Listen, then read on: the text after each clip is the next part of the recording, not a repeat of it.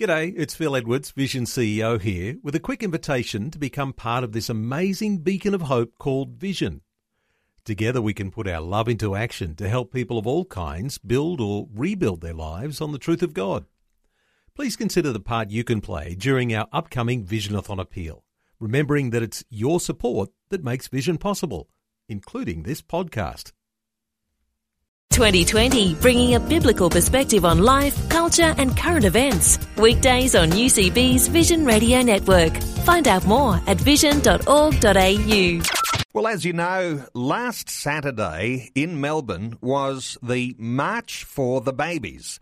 It's been a number of years now since the beginning of this march, and it's become quite a tradition. And this year, the biggest turnout yet for the March for the Babies, which might give you an indicator that there is a groundswell growing of interest in this particular topic, the whole pro-life focus on protecting the unborn. Well, someone who was there at the March for the Babies, Bill Muhlenberg from Culture Watch. And Bill, you've been blogging a little about the march. You were there, and some very disturbing things that came to mind when you saw some of the signs and the banners.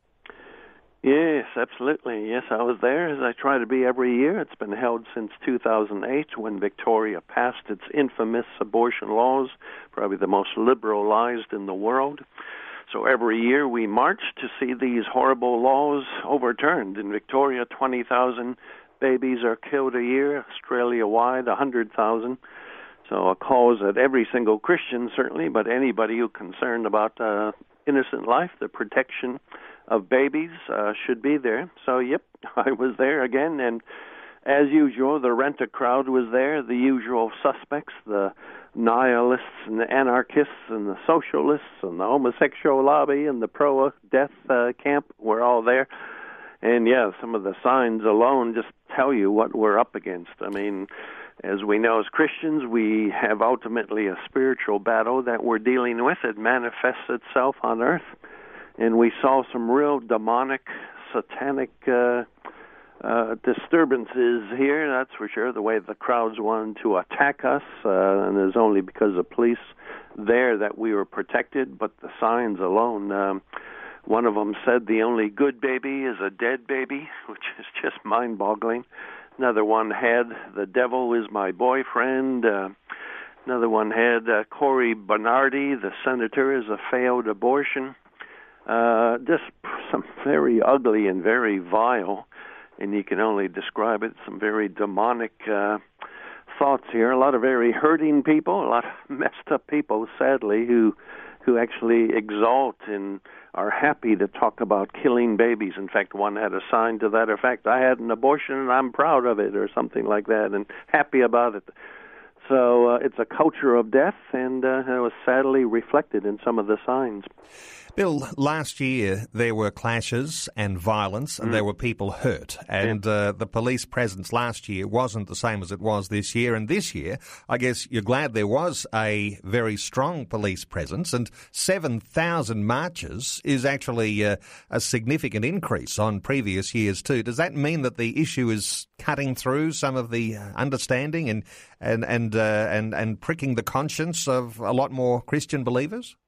Well, hopefully that's the case, and hopefully it'll happen more. Mind you, I'm of the opinion we should have easily had 70,000 there on Saturday. I mean, how many Christians alone do we have in Melbourne? There's at least 100,000, maybe 1 million. Who knows how many exactly there are just in Melbourne in the immediate area. So in some ways, 7,000 is nearly not enough. We should have every single person who names the name of Christ taking this as one of the most important moral issues of our day.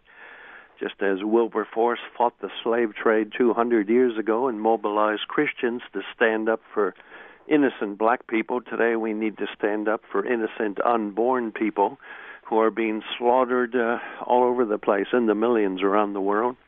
So yes, last year the police presence unfortunately wasn't very good. A lot of people were attacked, including elderly people pushed down and kicked and things thrown at us. It was pretty ugly. So a lot of us did complain, and you have to do both. A lot of us prayed, and a lot of us wrote letters. So 200 letters of complaint went into the police. About a week before this year's march, we all received a two-page letter back from the police apologizing, saying, yep, we got it wrong. We shouldn't have allowed that to happen. We're very sorry. We will make sure it doesn't happen again this year. And that sure was the case. Boy, oh boy, there's probably 150 police at least, some on horseback. And they kept us safe and protected the whole time. As I say, the protesters wanted to try to run at us and attack us, but the police kept protecting us and keeping them from charging at us. So it was a great difference from last year. So we're very grateful to the Victorian police. And it shows two things. One, the power of prayer, but of course the power of raising your voices, speaking out when you need to. And in this case, the police responded. Well, Bill, it's almost a week ago now since the march, yep. And there's been media coverage, and you've seen and monitored some of that coverage. Yep. Has the media coverage been in favour of the pro-life marchers, or have they been cautious about how they've been reporting it? Well, as usual, the mainstream media is... Well, we know the mainstream media is overwhelmingly secular left, so they always tend to side with the other side on any number of issues. So, you know, even just the way they report it, you know, they'll say, well, a couple thousand people showed up today. Well, a couple thousand is a big cry from 7,000, so simply having a low number count for the pro-lifers and then beefing up the numbers from the other side. That's one way the media can manipulate and lie about the issue. Another thing I noticed with a number of the, 6 o'clock news coverage was, it was the idea that we were both at each other's throats, that we were attacking them and they were attacking us. Of course, there was nothing like this at all.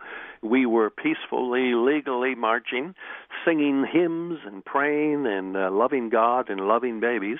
And it was the other side trying to provoke us, trying to attack us, constantly screaming and shouting, beating on drums, having loudspeakers to drown out and shut down our meeting. So it was all one-way traffic, and yet the way the media often presented it, it was as if we were attacking each other. So sadly, that's why I wrote up the march on my own website, because we need to get some more accurate presentation of what happened instead of the very biased media version of events. Well, your latest blog is entitled When Love and Hate Collide. You're talking about a love versus hate clash here in Australia, and they're right in the heart of Melbourne, a light versus darkness struggle. That's a very big contrast. Well, anyone who was there could see that contrast firsthand. Again, peaceful, loving grandmothers and people with young children walking, singing hymns, praying, standing up for the most vulnerable, our own innocent babies, versus a screaming, violent, hate-filled crowd who just, it really was a manifestation of the demonic. Everybody could see that. It was so shocking to behold. So, yeah, the contrast couldn't be greater, and the lies as well between, truth and lies, that was a great contrast. There was even some from the other side handing out pamphlets, which attacked me and a few of the other politicians, claiming we were white supremacists and racists, and just mind-boggling. They'll lie about anything, make up anything to discredit you, and instead of dealing with facts and arguments, they simply resort to name-calling and telling lies. So, again, the contrast between God and truth and love and light and the enemy with darkness and falsehood and anger and hate, you certainly got that pretty clearly contrasted on the day. Well, when you consider those signs, and just to remind listeners of one of the signs that you saw, the only good baby is a dead baby, you cannot help but be disturbed by that. And when you bring into that the Christian position on life, because we're created in the image of God, yep. We are valuable. And even children right back to conception in a mother's womb, we are equally as valuable. This is one of the things, isn't it? As Christians, we have a high value of life. Yes, absolutely. And that, again, is another strong contrast with those who don't know the Lord. In fact, there's a proverb that says exactly this. It says, all those who hate me, that is God, love death. So if you hate God, The Bible says you love death, and that was very apparent out there on Saturday. Again, most of these people would be atheists and so on, and they certainly hate life. They hated us, and you could see the hatred on their faces. So we certainly need to pray for these people. Pray that some will see the light. They obviously have issues and probably had some pretty weird things going on in their own lives. So the contrast is, as I say, great. We were praying for these people as they were trying to attack us and shout us down. So please keep praying. Not only the marches will keep going ahead every year and get bigger and better, but that some of these very angry people will see the light, come to know the God of love and the God of life.